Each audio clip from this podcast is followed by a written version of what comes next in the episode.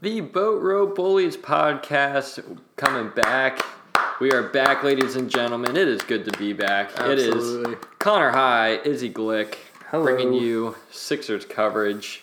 Izzy, how you been? It's been a little bit. It's been it's been a minute. Uh, yeah, I'm good. Uh, last time we were on the podcast, I talked about life stuff. Everything Yeah. is good, moving, all that fun stuff. Uh, in a good spot. So finally able to pick back up on the podcast. I know, like I said, it's probably been what two months. Two months? Yeah, roughly. I mean, last time we did the podcast, um, I mean, I think it was Joel had COVID. Joel had COVID, so that was back what early November. So We were still we were still getting Damian Lillard. oh yeah, remember when we were gonna get Damian Lillard and then Uh, Jaylen Brown in there too. Yeah, Bradley Beal. Bradley Beal. Well, that one still might happen. Oh, how times have changed. I know. Damian Lillard was like the prize champion, like pick like our guy right there. That Yeah. was like if I could pick any guy that the Sixers could possibly get right now, it's Damian Lillard. Absolutely. That's kind of changed a little bit, and not that like we've kind of set our sights basically in the same direction. It's if I'm being honest, it's changed more than a little bit. well, yes, but like it's like we still have our our sights set up really high. It's not like Ben's draft stock, you know, or uh, you trade stock like it's gone up, you're down, or like Uh, it's kind of hard to tell. Yeah, obviously we are fans of the game. We're not Daryl. We're not Elton. We're not anyone else in the league. Uh, but if I'm being honest, it seems like it's going down, and Yeah, that might be the from what I'm looking at anyway. It might be Daryl bringing it down, Mm-hmm. just because of hey, I want this, that, and the other, plus every first round pick you have until the day you die. And I get like the Sixers are still in a, a nice position where like the fact that they're still winning games, they don't have to trade Ben Simmons. Well, we're also what 15 and 3 over the last 18 Yeah. we're half a game out of first place Which, if you told that to me, now granted, we there's a stretch where we were in first place back before Yes. Embiid had COVID. Yes. which is right around where we left off with Yep. the podcast. Um, if you had told me, I think back then that we'd be a half game out of first, third place, I would have been like, yeah, that makes. I I I don't think I would have totally believed it at the beginning of the season. though. i was skeptical going into the season without ben simmons Yeah. uh, i thought i mean we talked about this in our first episode i don't remember where i, I what i placed myself at I, if i'm being honest it was probably six or seven seed is I what think that's. I think that's where we were both. Yeah, I think we were in that like five six range. Um, thankfully, uh, Joel Embiid has uh, solidified himself as a top five player in the league, yeah, and and that- that's even an understatement. I mean, right now he's the best player in basketball, uh, and that's that's for right now. I mean, you can. I mean, if there's any Denver Nuggets fans here, and if any Jokic fans throw some bullshit statistics at me about his TS and this, that, and the other, I don't care. I don't care about his Bofa. Yeah. Of these nuts. Yeah. Watch the game. Tell me he's better than Joel. Right now. Again, I'm, I'm also one of those guys that's a firm believer in, like, let's just watch and enjoy. When's the last time we've watched two big men dominate the league like they have? We were told years and years ago. Big men were dead. They were dead. They were dead. When the three point shot came into the league, we were told big men were dead. Absolutely. And you take uh, Nikola Jokic and you take Joel Embiid. And the fact that they basically have redefined their games to fit the modern style NBA. Like, I did not anticipate Embiid coming out No. here and shooting threes. And, No.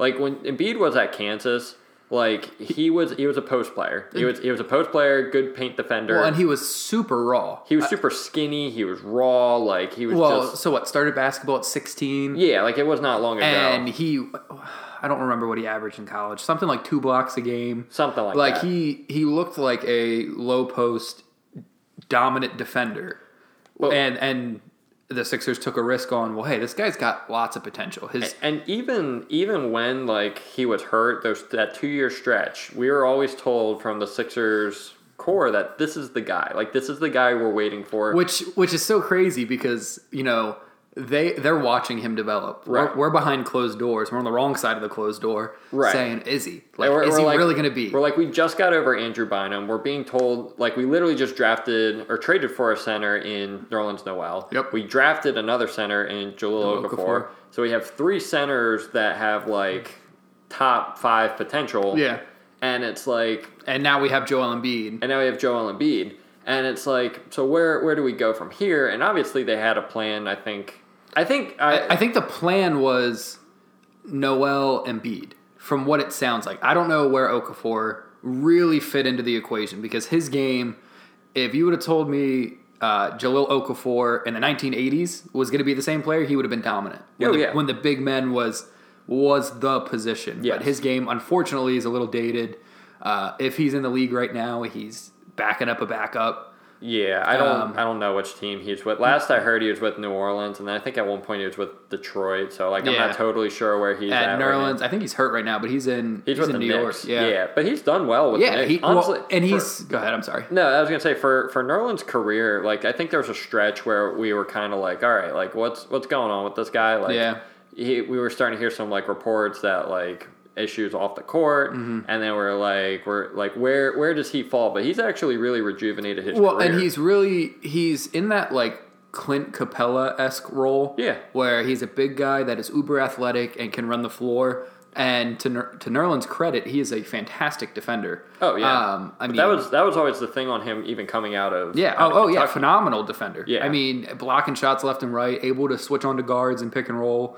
Um, so I think the plan was I don't know if it was going to be like a ha- run both of them at the same time. Yeah. Or if it was, hey, well, we have Embiid now, so Nerlens just going to come off the bench. Mm-hmm. And I mean, do you really draft Nerlens that high to come off the bench? No. I mean that's I mean that's kind of when the the league started because there was all that talk like Embiid and Nerlens they were going to be the next twin towers. Yeah, I remember that. But- And- And, then yeah, the three point shot, like The three-point shot right around that Steph time. Curry Yeah. reinvented basketball. That's right around that same time when the three point shot like took over basketball, and then everybody like that's when you had to redefine your game. That's right around the time when they're like, all right, the big man is dead. Like, yeah, and now circling back to how we got here, I mean, now we have Jokic and Embiid, who again are the two best players in basketball right now, who are doing things that the center hasn't done in years, if not ever. I mean, Yeah. you Jokic is literally a point center, like. he literally is a triple double threat night in and night out. Like LeBron being a point forward was like, oh wow, like you don't see much of them anymore. You had Magic, who was like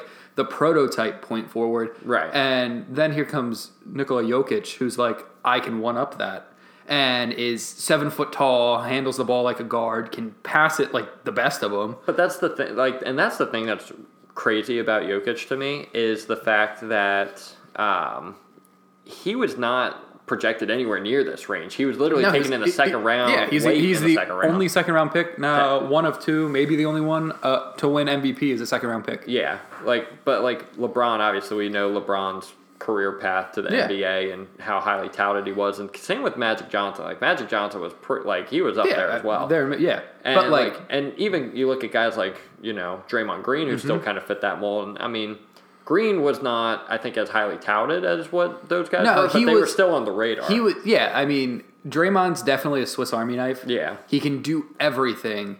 Uh, you know, handle the ball, distribute. Uh, at his peak, he could score a little bit. Uh, now he's definitely fallen back into the I'm a facilitator and I play really good defense. Mm-hmm. Yeah. where Jokic just does it all, man. Like he is, he's just impressive. And Yeah. now here's a question I'll ask you because I've asked this to a couple of my yeah, friends. yeah. Um, if you put, if you switch Jokic to the Sixers, Joel to the Nuggets, Ooh. does it work out the same? It's a good question. I would actually say it works out. I would say it works out better in Denver's favor if you do that because I feel like and like I feel like I, I follow a lot of what the Nuggets fans are saying. Um, where like Jokic, oh, he doesn't have Jamal Murray, like he doesn't have like any of this talent. But like in, you look at what Embiid is dealing with with Philly, like He- they're miss they are missing a lot of money. Yeah.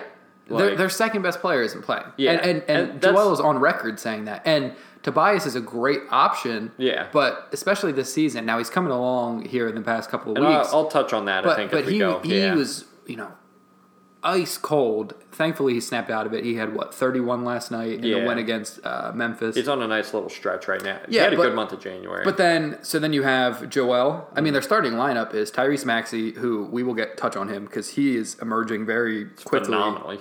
into an all star. Yeah. Um, they've been starting Matisse Thybulle.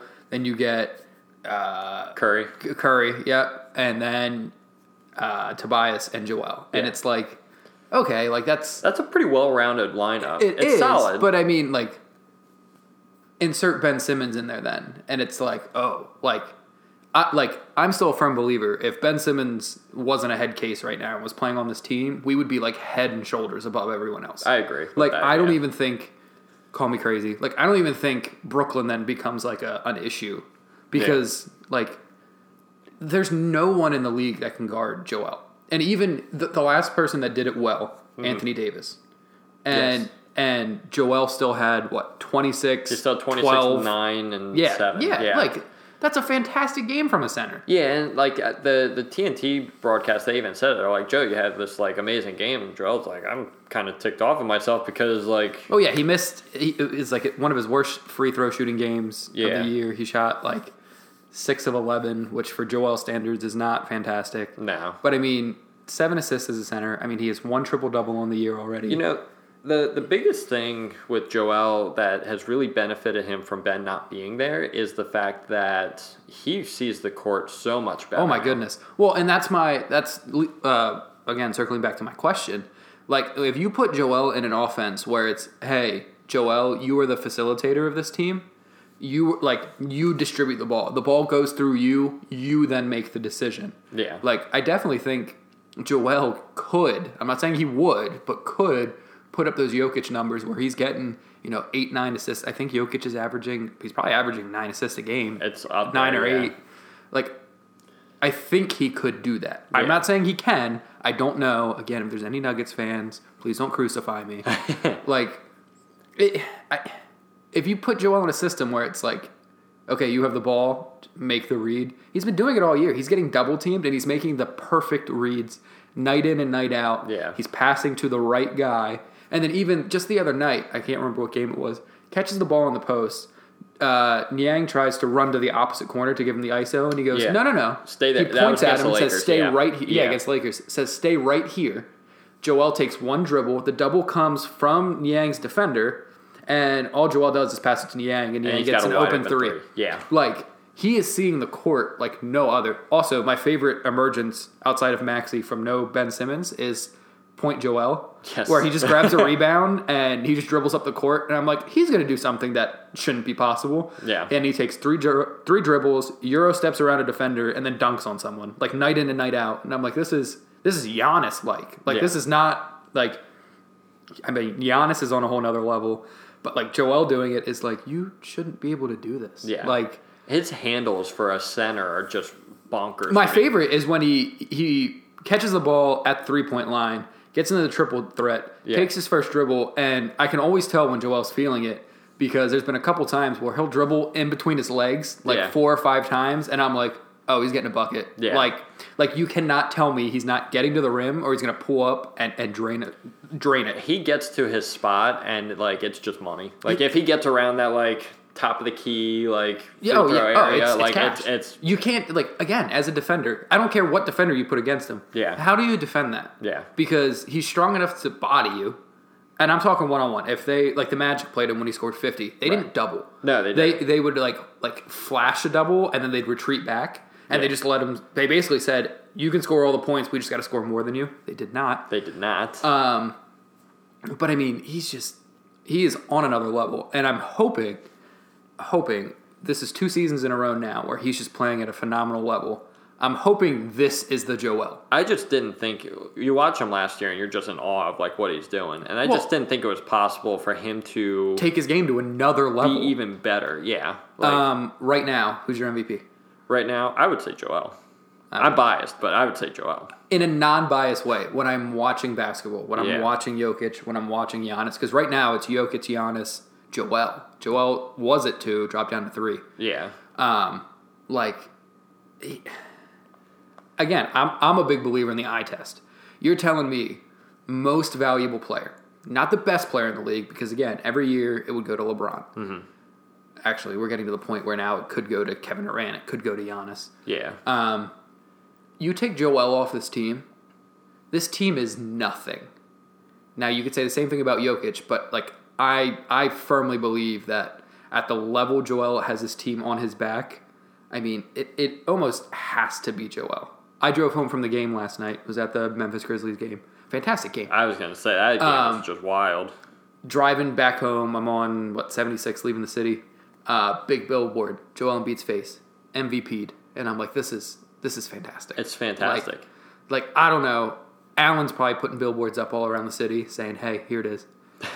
it's just he is out of this world. yeah. Um, let's take a little time to talk about his the emergence, I should say, of his counterpart, Tyrese Maxey. Well, before before we do that, Uh-huh. I'm trying to find. it. I can't find it, but you keep saying like the eye test and just watching, it, and then like bringing up the like the advanced stats on Jokic. And I don't know if you've seen this meme on Twitter. Yeah. The the one where like the depressed guy is like looking out the window, and then you have the other guy on the other side of the bus. Yeah, it's, looking like, out- it. yeah. And it's like you have the advanced stats nerd, and then the that boy nice watcher. Yeah. Like it's kind. Of, it's like it's almost Joel like Embiid, perfectly. that boy nice. That boy, Like- yeah. Like anytime he touches the court, and I'm and I'm not even exaggerating, especially over these last two months. Anytime he's on the court, and I, I'm like, all right, career high night. Yeah. Like, what's he gonna do now? Yeah. Like, and I was at the 50 point game this season against the Magic. I was like, there. Yeah. Like it, it's just, oh yeah, you were there too. Yeah. uh, sorry, I, I got so lost in the game. Um, shout out to our friend Chris who was there, first basketball game in a long time. After the first quarter, Yes. Joel has 20 odd some points, 20 points. I think he had 20 points, and the next person, the next highest person, Had like four. it was two. Yeah. He had 20 points. Tyrese Maxey had two points, and Yep. then that was it. They had 22 points. Uh, so our friend Chris looks at me and asks me, "Is this normal?" And I'm like, "No, No, no, no, it, not. it is not." And I mean, this city just absolutely loves this man. I mean, yeah. It is fantastic. I mean, anytime, anything he does. I mean, last night rushes the court from the locker room. I don't know if you saw the footage Yes. of him running Yeah. out the tunnel, fist pumping while no one's watching, running onto the court. All of a sudden, it's oh my gosh, Joel Embiid's on the court. Like, yeah, it was. It was the best awesome. part about him, and, and then we'll get into Tyrese Maxey. But the best part about Embiid is like he just totally embraces the city. Like it's not like he's not going to Daryl Morey's office right now, and he's not like, listen, man, you got to make a trade for Ben here. I'm dying out here. Like, No. get me Bradley Beal, get me, Get me Dingo. someone. get me somebody. He literally, and like that's the thing that I think he's really done this season is take steps forward as being a team leader and then being like a good like not friend but like good like good well, teammate. Well, and he's even said like, and or I'm sorry, the guys on the team have even said like he is fantastic. Yeah. and they're on record to say that like they hang out all the time, the Yeah. entire team. Like they're just super close knit. he, he said at the beginning of the season, he's like, I want to really make this a priority because of you know of everything that's going on. like we they're- need to stick together. They're relatively. Some of their key pieces are relatively young. I mean, Mm-hmm. They are. It's it's looking like Matisse Thybulle is now untouchable. Uh, yeah, so Matisse is a cornerstone, untouchable. It looks like, but based on what I've heard from reports, Well, so we, not we yeah him. we had that Kings deal where it was uh, Haliburton, Buddy Hield, uh, Harrison Harrison, Barnes. Barnes. and two first for Ben Tobias and Matisse Thybulle. Mm-hmm. And now we've gotten reports that both the Sixers are open to trading Tobias, and they're obviously open to trading Ben. So the only thing that they didn't want is Matisse off that team, which again makes sense because if you get rid of Matisse, your best perimeter defender is now 34 year old Danny Green. yeah, no, you can't And- have that.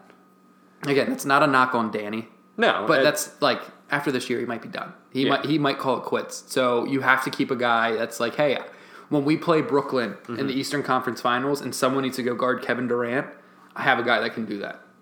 like he's just a pest and like grant like you watch like Ja Morant yeah Morant put up 37 last night and matisse was on him primarily But Matisse was still a hassle to him. He Yeah. was blocking shots. He was in his like he didn't make anything easy. the biggest game that we have seen from from matisse was the game against steph curry and curry came into Yep. the game hot and that was right around when he was about to set the three-point Yep. record He was 13 off. yep and then um, I was in Florida watching that game. Yeah. laying in bed watching it, and he's the first defender ever to block two of Steph Curry's threes in one game, Which is just which is a weird stat to know, Yeah. but I know it.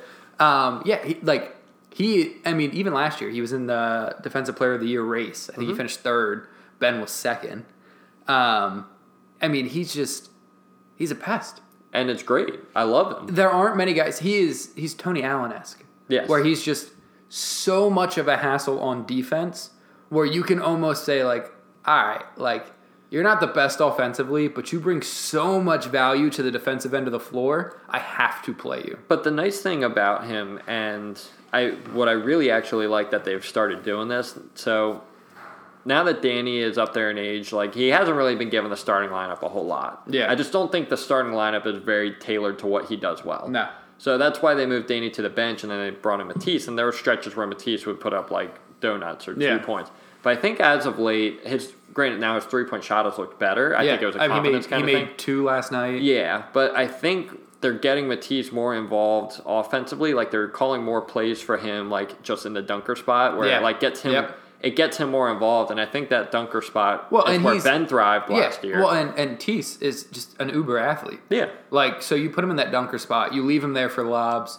Um, you, you, he's a, I mean, but then he can generate his own points on the defensive end with how many Yes, steals that he yes. gets. Like you saw, which game was it? It was, um, I think, against the Lakers. When you're talking about the photo dunk? yes, Yeah, it was the Lakers where he just read read the uh, the passing lane yeah, and just stuck his arm out and and then just it. threw it down. Yeah, yeah, I- I mean he's just like uh, it's so funny that basketball is kind of like spinning back towards the old ways because now you're getting guys who are you know very defensive minded. I mean even guys like Lu Dort over in uh, OKC. oh, I love Lu Dort. who is again another very great defensive player. Yeah. uh, and it almost seems like Draymond was the start of that. Like, hey, if we get someone who could really impact the defensive end, it just leads to points. Yeah, Like, if it's through him or through someone else, Mm-hmm.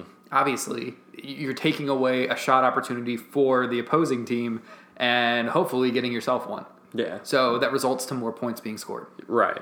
And it also helps that they're getting more points out of their point guard this year because of Tyrese Maxey. And I'm telling you, man, you wanna you wanna talk about a that boy nice watcher? Uh, that boy nice. That boy nice. That boy nice. I cannot believe. First off, let me let me just say for a sec. I cannot believe. Thank you, Mike Muscala, for hitting two threes to beat the Heat in the bubble to give us the 21st overall pick, and thank you to 20 other general managers For passing that up. passed on Tyrese Maxey. Like, Thank how you. did that guy fall to 21? Now, granted, if if we have an NCAA tournament that year, no way he falls. No way. No way. No way. Now, granted, the biggest knock on him coming out of school was his three point shot, but they said he had all the mechanics. They just had to get perfected. And they, they said he had the mechanics because you watch him shoot free throws, and he's got just such pure form. And it's like, yeah, like you're kind of taking a chance on that. But if you have good developmental guys like a like a Sam Cassell Mm-hmm. that can work with him on that, And I mean, even at 21, like, he's 21 years old. That's well, the, not even that. Drafted at 21. oh yeah, that like, too. like being able to be like, hey, I can take that risk. Like, Yeah. it get it, even if it doesn't do anything else, it's uh, hey, here's a De'Aaron Fox type quickness, fast, you know, uber athletic player. Yeah. who can just run Spark a, plug. Yeah, who can just run a, run his, run circles around everyone in the league. Yeah. with a chance at being a really good player. I'll take that shot. you already have a guy that can kind of create his own shot just off the dribble, but let alone being able to if it's like if he can start hitting down jump shots, Which Like- he, which he's certainly, especially. I mean, last night he had uh, maybe a pair of threes. He had a really nice like baseline jump shot over a defender, high arcing. yeah. I mean, and then his step back three, which uh, French kiss. uh, like it's just it sh- should have been chef's kiss, but French kiss works too. Um, Uh, yeah, just uh, yeah, uh, I mean, it is just it's it's funny because it is refreshing to have a point guard that can shoot threes. you know, I, I just remember watching the first game and like Maxey's out there like chucking up threes and knocking them down. I'm like, wow, this is this is so nice. Is this what a point guard does? Yeah, it's like, and it, I think the the game because it's, you know he was never a point guard before this. Like he was No. never a primary ball handler, handler, even like going out of school.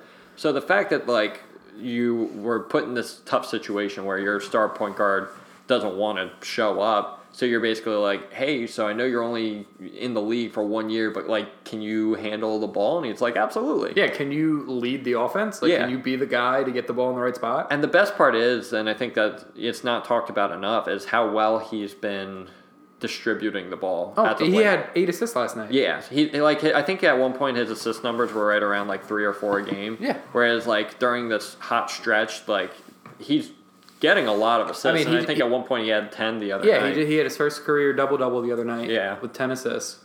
I mean, he's just like, and I know we don't give most improved players to sophomores in the league, Mm-hmm. but like, he's made a very dramatic leap. Yeah. Oh It- yeah. It's not like, oh hey, like we saw this coming. I mean, this is like, whoa. Like this is like literally like if if he can play at this pace next year Mm-hmm. And you know come in and average 20 dish out five assists a steal like he might be in the all-star conversation. He might be. Yeah. which again for a guy who we took at 21 who had the potential at getting there no guarantee. Uh, basically he was drafted to be that spark plug backup point guard shooting guard who could help you know add some depth to your team to now be a guy who is like tearing it up. And i mean three point shots falling he's finishing beautifully at the rim He just yeah. I mean, he's just got such good control. Like we talk about Ja Morant, his body control. I mean, I mean, Tyrese was battling with some of his finishes last night. I mean, Reese had a or Tyrese had a fantastic uh, reverse lay-in where he again levitated for three seconds, put some fantastic English on the ball, and drained it. I Yeah. mean, like toe to toe with Ja Morant. Ja Morant is a is a all star starter. I mean, he is- says a lot about John, John, Morant Morant. is on another. He, uh, he's another one of those guys that's on. I love right John now. Morant. Like I love his game. 37 last night, but I mean, like, yeah, like, Ja would throw a punch and, and uh, Tyrese would take the punch and Throw throw it one right right back, back. yeah. I mean, it was, it seriously, last night was a great, just like blow for blow, like we can hang with them. Just like especially because pound. the Grizzlies are a, uh, they're a very hot team right now. Mm-hmm. So we go into that game without our best player, who's been the hottest player in the NBA. Mm-hmm. You almost chalk the game up to, all right, well, on to the next one, even Yeah. before tip off. And then you start watching the game and you're like, wow, like we are battling. And uh, uh, Tyrese with 33 and that fantastic lay in uh, to finish it out. Um, you had Tobias who had 31. Again, we've touched on him. Uh, is really coming into his own this season, right around now, which is a fantastic time to do so.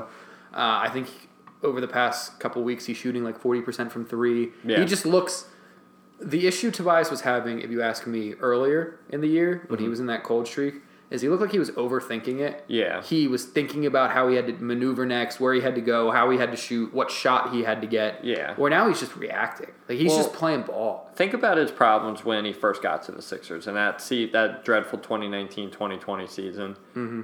They asked a lot of Tobias. Yeah. and that's when we saw Tobias struggle because I think that's when he's when he starts dribbling. Yep. When he starts dribbling, when he starts trying to like create his own shot and drive into the paint, that like that's when he starts getting cute, and that's when it doesn't work for him. Yeah. Now, what I've noticed, and I think this is me personally, and I think one of the biggest keys to the Sixers' success, like obviously, you know, Joel Embiid is huge, mm-hmm. Tyrese Maxey is huge. You know, if you can get good defensive performance from Matisse and then a great offensive performance from Seth, goes a long way. But I think the key is Tobias Yeah. Oh yeah. because Tobias if- is the X factor, and we've said that we said that last year. yeah, And uh, it, what's going to be said as long as he's on the team because he he he's a scorer. I mean, Right. my man can go out and get buckets. Like, don't get me wrong. I mean, he, he- has this fantastic turnaround out of the post jump shot. It is always cash. Mm-hmm. I mean, so then again, my my whole scenario is Brooklyn is probably the scariest threat in the East outside of Milwaukee. Milwaukee's up there too yeah, but with just the weapons that Brooklyn has. So my every scenario I play out in my head is, hey, if we get to the Eastern Conference Finals and we go up against the Nets, Mm-hmm. like what has to happen? Number one is Tobias. Yeah. I mean, he's got to be able to put up twenty plus a game to be able to really compete with these guys. One of the biggest things that I noticed about Tobias last night is his three point shot just looks so much better than what it did. It looks confident. It does, and that was the thing I think earlier in the season. Like he he would throw it up, and it was just like Again, I just think he, Man, I, I think it was obviously Tobias is a is a pros pro. he is, and Fantastic the fact, player think, on and off the court. Yeah, so I think everything that's happened on the court with him, with like, I mean, we've we've both been to a pretty decent amount of games here in Mm-hmm. the last. So I don't know what the reactions were. I mean, obviously it was great when Tobias was putting up thirty some points. Yeah.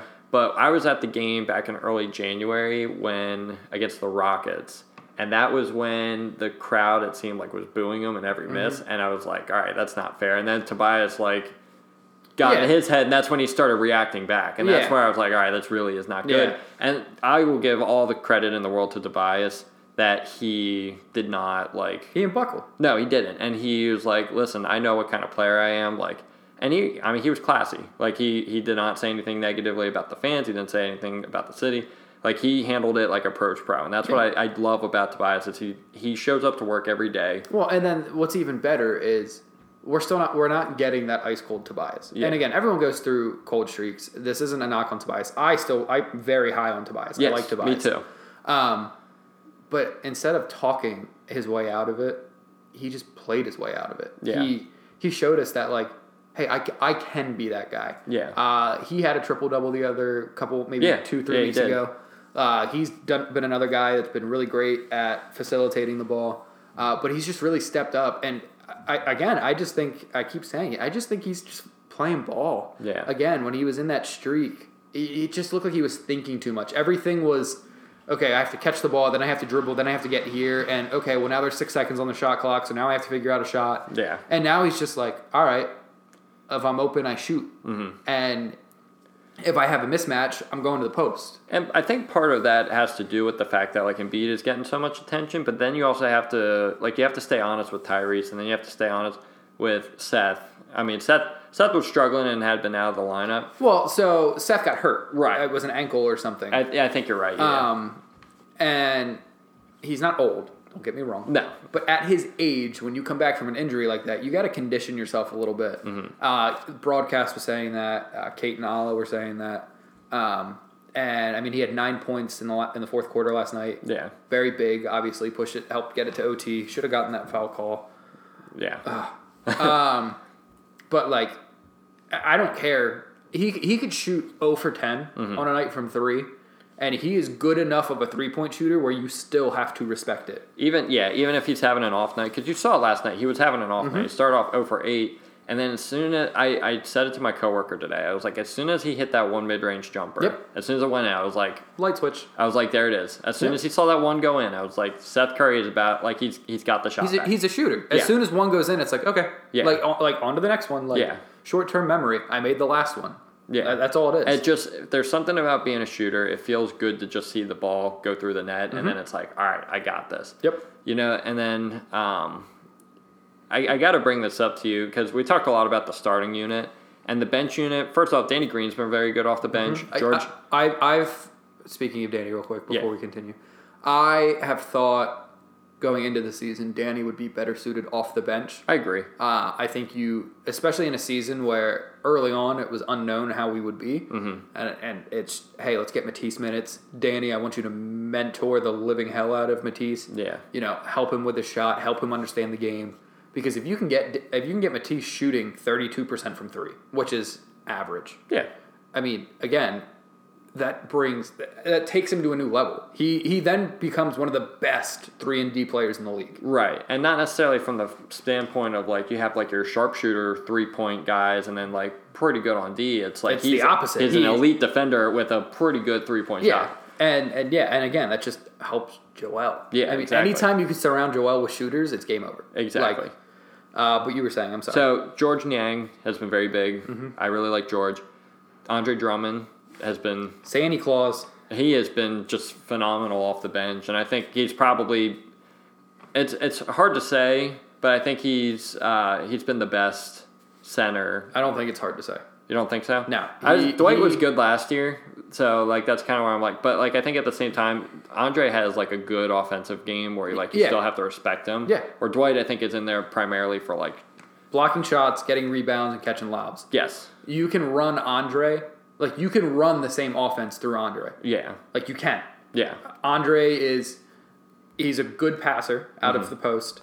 Um, I mean, and he's he's been a again. Our, entire team has really stepped up. Mm-hmm. He was dishing them last night. I mean, I think he finished with five assists, but four in the first half. yeah. Um, and he finished with 21 rebounds and 16 points. It's just an he unreal was stat just yeah. I mean the amount of rebound and Memphis is a good rebounding team, and the Oh yeah, fact that Steven he was- Adams in there, yeah, Jaren Jackson, The even, even Ja's a good uh, rebounder for his size. yeah, yeah, coming away with 21 against that team is still fantastic. that is really good. Um, Andre, Andre again, he's he's been the best backup. That it, I'm not thinking too much into it, but I'm going to say this: he's probably the best backup center the Sixers have ever had, ever. Okay, I, I respect I, that. I yeah. can't think of any other backup. Well, and because they, they their offense, their starting offense runs primarily through the center, so to Yeah. ch- totally switch things up with the center, and that's what killed them in years past. Because then it's like, you know, you look at the Toronto Raptors series, and You, ha- like you have to learn two different offenses. exactly. So it's like, all right, Joel, like you did your part, awesome job. Let's take Joel out, and here comes And- and- Greg Monroe. yeah, and let's it's like or um, um, Amir Johnson. Amir Johnson or Norvel Pelle. Yeah, and it's like I love Norvel. I did no, love Norvel, and Uh, I liked Amir. Amir was a good teammate yeah. guy, but it's like they're so different. But it was it, it wasn't a you know other benches in the league can still grow that lead. right, Where every year in the past for the Sixers, it's been can they maintain it? Probably not. I mean, how many times have we watched games where the Sixers are up twenty? Even last night it happened. yeah. We were up fifteen and we had they pushed it to overtime. And it's like you get scared because it's like as soon as Joel comes out half the time, it's It- like, it- all right, here where- we go. Where's the offense coming from? Yeah. Like who's passing the ball? And you know the thing that drives me nuts about the the bench unit, I think the most like Shake's been hurt, so but like Furk.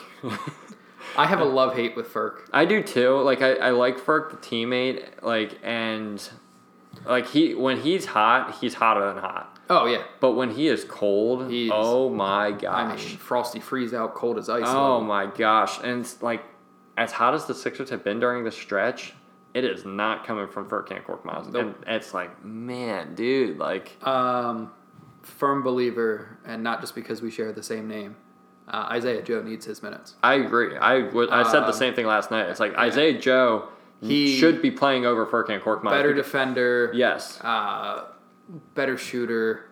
And now, where Furk probably has the advantage, Ball handling. yes. Yes. And so, if you look into it, and I don't know why I know this fact, Turkish, the Turkish team, Mm-hmm. he plays point guard for that team. Right. So when you're missing Shake, that I think Yes. impacts it because Yes. it's like, yeah, you can you can let Shake be the primary ball Yes. handler off the bench, but it's like that bench unit, who's handling the ball Yes. if it's not because like it's not going to be Isaiah Joe because Isaiah Joe is a good good shooter, good you know he, he's yeah, but ball handling is not his strong suit, and No. and he'll grow on that. I mean, Yeah. I'm not worried about it. yeah Um, thankfully, ball handling is one of those things you can learn. Right. It's not. It's not just a naturally acquired trait.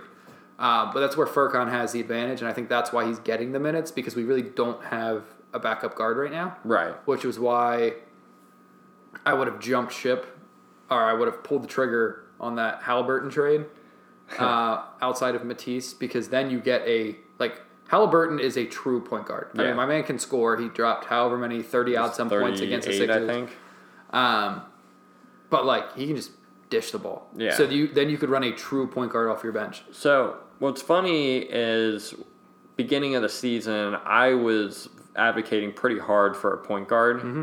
because I'm like, yeah, like I like Tyrese off the bench. Like I think Tyrese running the bench unit actually would flow very well. Yeah. Which I think it has actually. Yeah. Where like I like you don't you don't really see Doc really mix the starting lineup with Tyrese and like Yeah. with the bench unit. So like I really do think he controls it well because Joel, when Joel was out with COVID, that's when Tyrese was like, "All right, my time. Yeah. Like, I here's my time to shine." Hello, here I am. Exactly. That, boy, nice. And then like Joel comes back, and then it's like there's a stretch where it's like, okay, like yeah. How, how do we coexist? right. So I think the fact that like you did kind of see a little bit of Tyrese running the bench unit, like he obviously can't play 48 minutes a night. Uh, d- damn near every. He night. does, you know, get up there in minutes, but like, you know, I think it's just trying to help those team help those two work together. But I was like at the beginning of the season, I was like, I want a point guard, and it's like Damian Lillard, or I want, you know, Yeah. whoever out there, and James Harden. James Harden. So I, you know, I think we need to we need to go in on this now. I think because this this is this is what we're back with the podcast. Like Ben Simmons is still on this team. I thought for sure this would have been done a long time ago. I bought tickets to a game for the the Minnesota Timberwolves, thinking that Ben Simmons was going to be on the Timberwolves, and I could just boo Ben Simmons. That was my hope.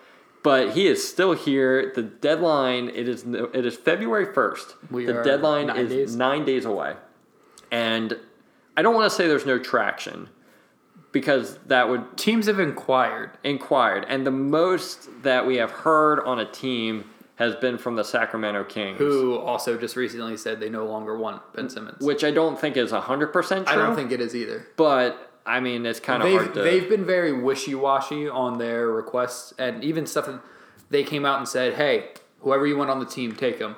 Then they came out and said, "No, we want to build around De'Aaron Fox and Tyrese Haliburton." So it's like, well, which one is it? Like, what do you want to do? They're like, we don't want to trade either, and then it's like, okay, I get Well, that. maybe we can trade this guy. All right, well, maybe let's we'll trade, trade both. It's like we're open to trading both. Well, no, no, no, I, I don't want to trade this one. Or, and then I was like, oh, I, this one's pretty good. I don't want to trade. I don't want to trade Haliburton. And it's like, that franchise is just and it's not a knock against the franchise as a whole but Yeah. as of the past couple years they haven't had a direction no, like the best player they've drafted over the past several years Buddy Hield yeah, like De'Aaron Fox is up there but like neither of those guys now they're both good players in the league well, they they drafted Marvin Bagley the third with expectation that he'd be a dominant four or five. When in reality, there was a time in the season where he wasn't even part of the game plan. Yeah. Like he, they He- were literally like, yeah, he's, he's not part of the rotation, and it's like, so what are we doing here? yeah they don't have a direction Exactly. So it's like, do you go out? The the biggest talk, and you mentioned it earlier, was trading for Simmons, uh, Harris, and Matisse, which I think at least gives you direction. Like, Yeah, if, yeah. if based on that trade, if everything is true from that, you send over um, Haliburton, Buddy Hield, and uh, Harrison Barnes, and then you get back. You know Simmons, Harris, and Matisse. I think that at least kind of gives you somewhat of a direction. Simmons you gives you go. a direction to say hey now we can just load up with shooters Could you have a proven all star? It's like, okay, I can build around this guy. And then it's like, all right, this guy is a good scorer. I can build around that guy. And this guy's a good defender. And I even can if you don't, around even if you don't want to build, like, even if uh, Tobias wasn't part of their like long term plan, Yeah, I guarantee you can flip him for a first or two. exactly. Like- I agree. You send you like he could go anywhere, and someone will be like, "Yeah, you know what? We're a contending team. I'll give you a first. And that's how it was with Tobias's career for the longest time before Philly was like, here's $180 million. but like that, I think at least at the Kings trade for Ben Simmons, it gives them a direction. Yeah. And I think if you're asking me personally, obviously we've had a lot of trade talk with this podcast and Ben Simmons. I think the trade that I think I would like the most would be with Haliburton in it, just because I think he is a a young Yes, guard Yes. slash forward that can score and play good defense. Like he does a lot very well on the court. yeah, he's a very well rounded player. And I don't think you have to take out Tyrese Maxey out of the starting lineup necessarily. No, you could you could bring Haliburton off your bench, and he can be your sixth man, and he can lead that unit. On top of, but you could also include him in the starting lineup. Yeah, you could you could run both. Like you could run multiple different lineups. Yeah, it all depends. Do you want to keep Seth in that lineup? It's like you could rotate Seth, you could rotate Matisse, you could rotate Tyrese, Yeah. Haliburton, or Which- even Maxey. Which, But like, in a, in a perfect world, I, I think Seth Curry and Joel Embiid have to be on the court together. I think they have such a good two man game. Like Well, they're they're getting there up there with that JJ Redick and Embiid type two man. that was just unstoppable. But he's also one of the best three point shooters in the league. yeah, And when you have a post dominant player like Joel, you want guys like that out there. Right. Again, that's not a knock on Maxey or Haliburton or Danny or anyone else like that. Um, but you just want them out there because even if it's Joel passes to Tobias, who then Tobias swings to Seth for 3 like you want that shot compared to a Danny Green three. Right. Just because, again, this is just numbers. I Yeah. mean, you can look this up. Just because Seth is a better career three point shooter, I would I would rather him be out there with Joel. yes, Um, so I don't like I I would if Haliburton were to end up in Philly, at least for this year. Mm-hmm. Uh, I I think you use him as your sixth man, like you said. Uh, then you can run a second lineup of you could bring in Haliburton. You could you could bring Furk or Isaiah Joe. You can bring Danny Green. You could bring George Niang, and you can bring Andre Dr- Drummond. Which That's I'm telling you, all around. Which I'm telling you right now, that starting five is a better starting five than the Kings have right now. yes, I hundred percent agree. So like that's just again in a perfect scenario. Mm-hmm. That's what I would want because it's going to add depth. And then again, like you said, um, Haliburton could come off the bench, but he could still play thirty minutes a game. Mm-hmm. You could you could run shorter shifts for Maxey and stuff, or play the hotter hand which is the reason James Harden wants out of Brooklyn. I'm very all right, excited. now, all right, like James Harden. So Segue. James Harden. Obviously, we know about Brooklyn's big three: Kevin Durant, Kyrie Irving, James Harden. Like it's pretty well documented. yes. Um, and there's reports that are like the Sixers are willing to wait Ben Simmons out Yes. in hopes of getting James Harden. And Yeah. it's like, well, you know, I could I could see that maybe. And then you have reports coming out that James Harden, you're thinking, all right, well, James Harden, like, he seems like he's happy. Like last year, he was talking Yeah. about how happy he was in Brooklyn. And then there's reports that are like, James Harden's really not that happy. He doesn't like Brooklyn, doesn't like the city, Right, um, and he doesn't love Nash's coaching. right. Not ha- didn't say he doesn't like Nash. Don't let me. You know. Yeah, yeah. Um, from what I understand and what I've read, it's that he James likes set closing lineups Mm-hmm. instead of the okay, well, we're gonna play the hot hand. We're gonna play uh, whoever is playing best this game is who's gonna be in during crunch time. yeah. Um, he doesn't love that. Uh, he did not sign his extension, which I think he has next year then on his contract. Uh, technically, he's a free agent. I think you might be right. It might be like a player option, but he's Okay. probably going to decline it. So my trade scenario, which I would potentially pull a trigger on, and this is get this gets hairy because now we're talking about the Nets again, is if you can orchestrate right now and say, hey, he's gonna leave. My guy doesn't want to be here. Let's just swap. Yeah. Just clean swap. Because you like Brooklyn doesn't have anything else unless they're like, hey, we'll also give you uh, Joe Harris. Yeah. Like, okay, I'll take him. But like a clean swap, like doesn't like it might not be how do I word this?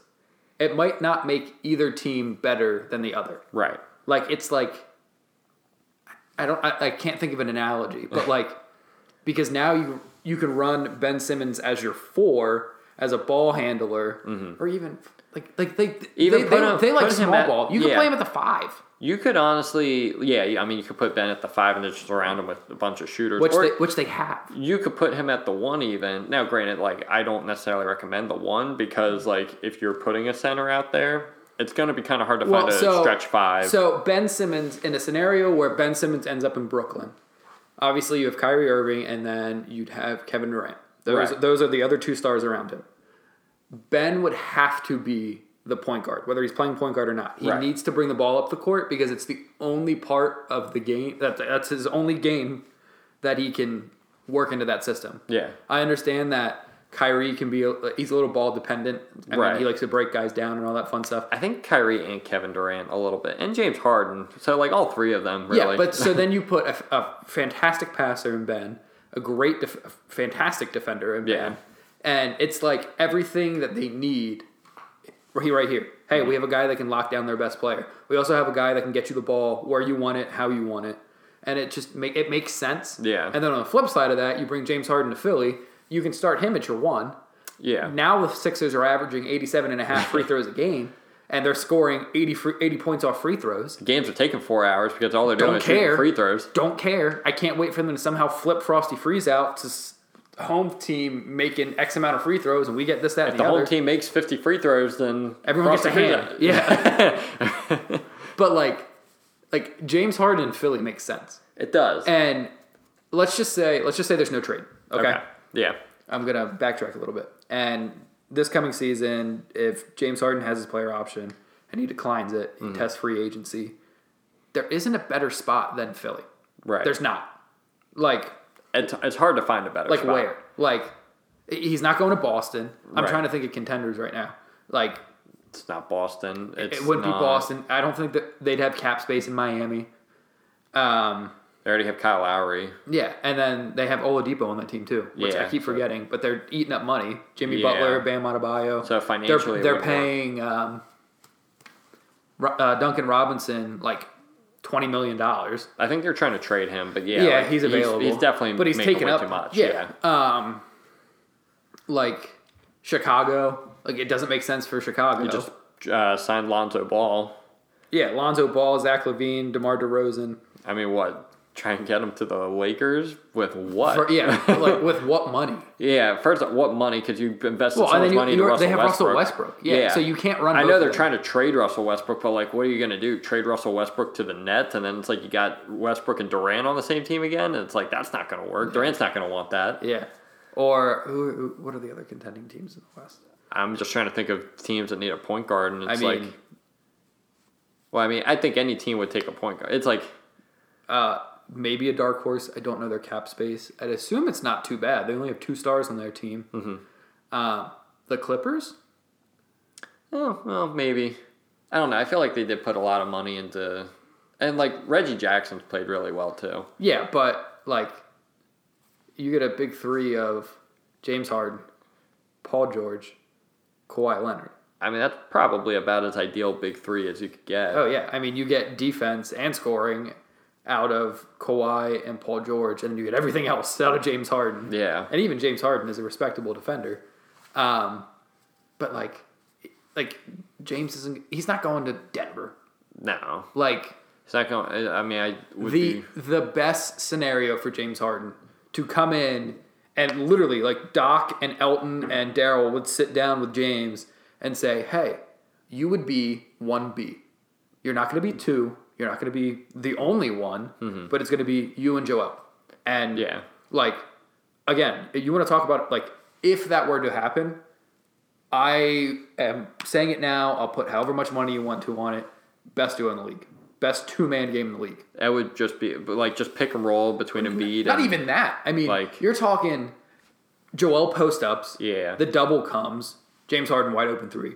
You're talking James Harden getting to the basket, throwing lobs or dishing it to Joel. You're t- like like you're talking like a perfect pairing. Yeah. Uh, and that's not even mentioning the free throws. Yes. Again, like like that team would average way too many free throws. They'd never win an MVP again because the Nuggets fans would all come out and say, "Well, they only scores off free throws." Like Go onto Reddit and dissect every single free throw that he takes and why it should not have been called. You see that? I did. That's that like- is that right there. that right there is why Joel should win MVP. That Because people are so upset with how well he's playing that they are dissecting his game to say, well, this shouldn't have counted and this shouldn't have counted. So really, instead of 50, he should have had 42. how miserable do you have to be to Yeah, like how much do you break hate your down, life? Break down every single free throw I that guess he if you live taken. in Denver, there's not much else to do. That's kind of true. I mean, you got the Rockies out there, and the Rockies aren't any good. And then you have the Broncos, and they're not any good right and then now. you got that weird elevation. It's probably hard to breathe. Probably, yeah. Man, it must really suck to be in Denver. You know what? Jokic is the worst player in the league. I said it. Start a fire. yeah, I'm with you. you heard it here first on the BoatRow Bullies podcast. Nikola Jokic is the worst player in the league. I have weird ASS statistics that say exactly why he's the worst player in the league. I have the Embiid report onto why he shouldn't even be in contention. His WAR is the worst in the league. I've seen players that have put up five times as many, you know, whatevers. I, Have you seen his W twos? That is not That what is you want to see out of a It- center. Oh no, his W twos are atrocious, man.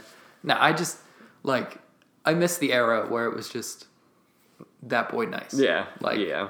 like You wa- like you watch like some of the guys growing up, and it's like you don't have that advanced analytics stuff. Like, uh, don't get me wrong, I, I like advanced analytics, and I think it's really actually helped the game of basketball. yeah, it, it certainly can. But like, But, like- are you really gonna like? Hey, we're gonna give the MVP to the guy who has this, that, and the other weird statistic that no one knows what it means. Yeah, or like, are you gonna watch a game between like Ja Morant and Tyrese Maxey and just be like, "This is a showdown. This is awesome." Well, so so we do have a, a, a Nugget Sixers game coming up. okay, yeah, Uh, very excited to see that. Um, but if Jokic gets COVID and ducks Embiid, like the Nuggets fans thought Joel did when he had COVID, so stupid. Like the Yeah, dumb, I don't the, get that. The dumb shit they come up with to be like, well, he's dodging, Embiid's dodging Jokic. I'm like, the dude has COVID and it was bad. Well, and then I mean, like literally the the Timberwolves game, and they're interviewing D'Angelo Russell, and he's like, "Yeah, guys are sitting out and playing against us, thinking they're going to get easy stats and wins." It's like, bro, the dude, it was his first game back from COVID. It, the fact that he scored forty two is impressive. Yeah. Like, it's I- just wild. I I just, Um, I But- just, I just want people to look at, just watch the game. You know, and I I think um, you kn- like the the tragic passing of Kobe. I think that really made me realize like I I don't want to be a hater. Like I don't I don't want to watch these guys and be like like oh I, I hate the way you know he plays. I don't like this. I don't like like I just want to enjoy. I just want to watch basketball. Yeah, I just I- I, want to appreciate greatness when I We, see we it. love the game of basketball. Like as a I as a basketball fan, I take everything fandom out of the Sixers last night against uh, Memphis. As a basketball fan, that was phenomenal. Oh yeah, I mean, I- can sit down and watch a game, Yeah. and it's just like uh, the playoffs right now for football. Yeah, the but, I mean, you don't have to be a sit- fan of sitting any one of the down- guys- I'm sitting down and I'm watching the Bills Chief game, and I'm watching Josh Allen throw a touchdown to Gabriel Davis with 13 seconds left. I am literally, I literally jumped off the couch. I'm pumping my fist. Exactly. I am hype. I'm Exactly. screaming, and then I mean, obviously, uh, Travis Kelce and uh, Patrick Mahomes going to do their thing, but like.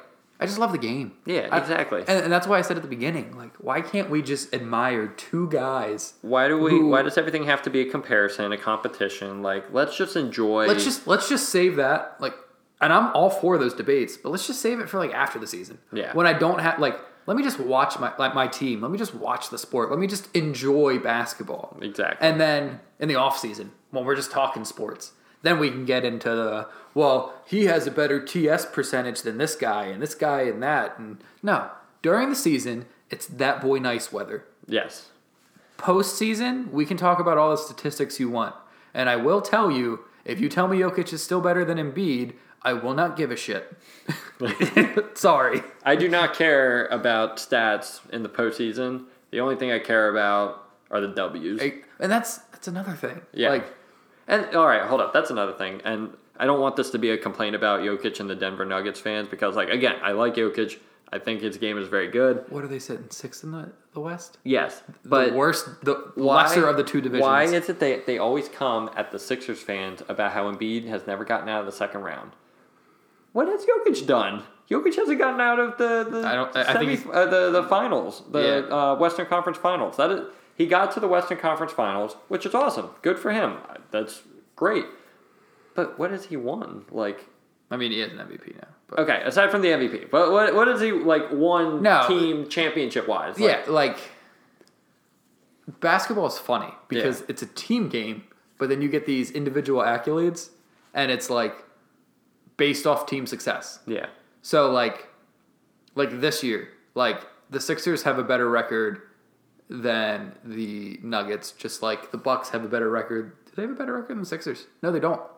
No, they don't. no, no, yeah. Um, but like every year, they're like, oh, we don't base it off of wins and who's doing that. It's like baseball this year. The, the three finalists out of the NL were Well- all players who didn't make the playoffs. Yeah, but like you look at like what they actually did on the field, and it's like Bryce Harper. It's like the Phillies wouldn't have had a single chance if Bryce Harper Yeah. didn't do what he did Well, throughout the second half Well, of the and that's season. that's how I feel about the Sixers. yeah, like it's they- Joel Embiid. Now, granted, like a game last night where like Maxey Wilson. Yeah, but how many of those games, like like if Joel we have sits- seen it. Yeah. we have seen it in the season. if Joel, Joel sits out COVID. the rest of the season, God forbid, knocking on wood, yes, like like this team doesn't win more than thirty games. no, Like no, and that's that's what I think ultimately defines. Because somebody had said about Jimmy Butler being MVP, and it's like, are we sure Jimmy Butler shouldn't be in the conversation for MVP? And he's going through all the stats, and then it's like he's first in the East, and then it's like.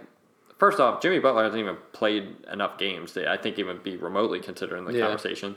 And it's like just because their team is winning, just because their team is first in the East or West, what does that have to do with anything? yeah, like why does that determine who the MVP is? exactly. Like what happens? Hear me out. Mhm. Twenty years from now, and the Seattle Sonics are back, love supersonic. that. I Love would too, but they're the worst team in the league. Uh huh. but they have Shawn Kemp Jr., who's averaging on 38 minutes is averaging 35 points, 20 rebounds, and 15 assists. Mm-hmm. And it's like, well, he's the best player in the league, but we can't give him MVP because he's the worst team in the league. Like, it's, it's like that one year that Russell Westbrook won MVP uh, with the Thunder after Durant left, and it's like you take Russell Westbrook off that team, they don't even sniff. yeah. And now The you can make the same argument for Jokic. in- Yeah, in that's Denver. true. That's a very good point.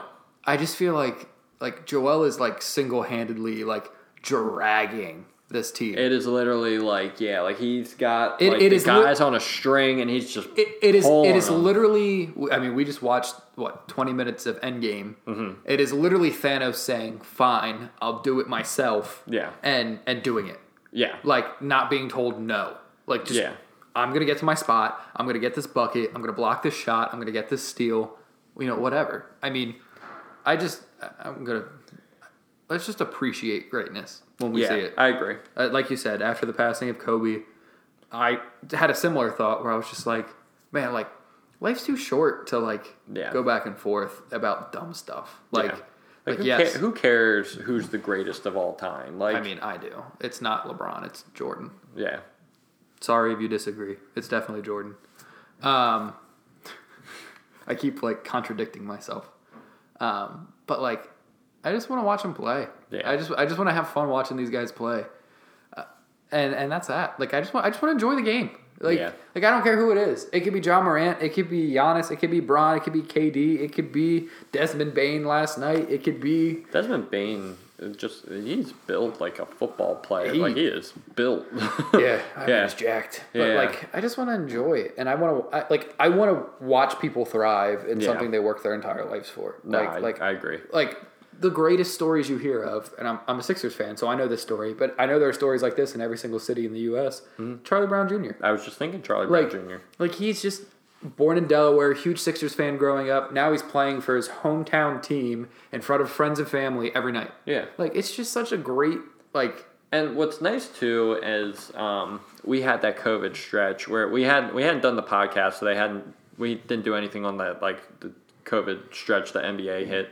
But like just some of the guys that like some of the chances that they got, like we had, you know, Tyler ISO, Johnson. ISO Joe come back. yeah. Tyler Johnson was with the Sixers. Like just guys that you haven't. Nick Scout, Nick Stauskas, Sixers legend, come back and was Sauce Castillo. yeah. JJ so- Redick contemplating a comeback just Yeah. for that ten day bag. but like that doesn't happen for Charlie Brown Jr. if we don't have that little COVID stretch. Yeah, and because of that little COVID stretch, we signed him to a two two way deal the rest of the year. Exactly. Which, mind you, I think he could be another very good defender in the league. I mean, He- the he game we went the to, the game we went to starting, Yeah. and he was a very good defender. If, if he works on his offensive, it's kind of like Matisse a little bit. If he works on his offensive game, Yeah, he's like a Matisse Jr. basically, not a skilled defender, not a skilled, I guess, offensively. I guess you would say, Yeah. but All right, well, we're getting close to wrapping it up. Um, what I will say, uh, Connor and I have talked. We're going to change the podcast format just a little bit. Um, still learning how to perfect this thing. Uh, I know our past couple of episodes, we've just kind of come in, said we're going to talk about stuff, went on Ben Simmons tangents, whatever. Uh, we want to put a little more structure into it. Uh, we're going to try and do, I'm calling them categories, we can call them whatever right, um, so that we can talk about more uh, efficiently, just be a little more efficient with our time. Yeah. We don't really have a time restraint. I mean, we're probably going on close to an hour right now, but we want to talk about, you know, how the team is doing, how our players are doing, what the season's looking like. Uh, Connor and I, again, we just talked about how we just love the game. We want to dabble into the league as a whole. We want to talk about some of the other stuff going around in the league. Um, we just want a little more structure. We want we like the scenarios where it's well, what happens if James Harden comes to Philly? Yeah. But we also like talking about Ben still being in Philly, just like we like talking about how Joel is still killing it. yeah, Um, so you'll see a little bit of a different structure change. Um, we will get back to a regularly scheduled program with all of this. Uh, I think we're still aiming probably every week or 2 Uh, this being what the first, so you'll probably get another episode. Uh, I mean, we could probably do next week, so we'll probably get one out the eighth. I was gonna say with the trade deadline right there, we should probably Yeah, try. yeah, we'll fit one in. Maybe we'll do a specialty and uh, bang two out in a week. Just talk about trades. love it. Um, but yeah, we just want a little more structure. We want to make it a little easier to listen to so that, because I know how sometimes I get with some of my podcasts where I'm scrolling through trying to find certain points where, oh, I don't care about this. I just want to hear about how the team's doing now. I want to hear about what's next. Or I want to talk about the crazy scenarios. So instead of it all just kind of being jumbled into one, we want to really be able to break it down, uh, make it a little easier for you guys to listen to. But with all that being said, Connor, you got anything else? I think I'm good. Go Sixers. Go Sixers. Play the song. Yeah, love it. Uh, we'll catch up with you guys next time. Thanks for tuning in. We really appreciate it. Uh, everyone have a great night, and we'll catch you in a week. This has been the BoatRow Bullies podcast. Do do do do do do.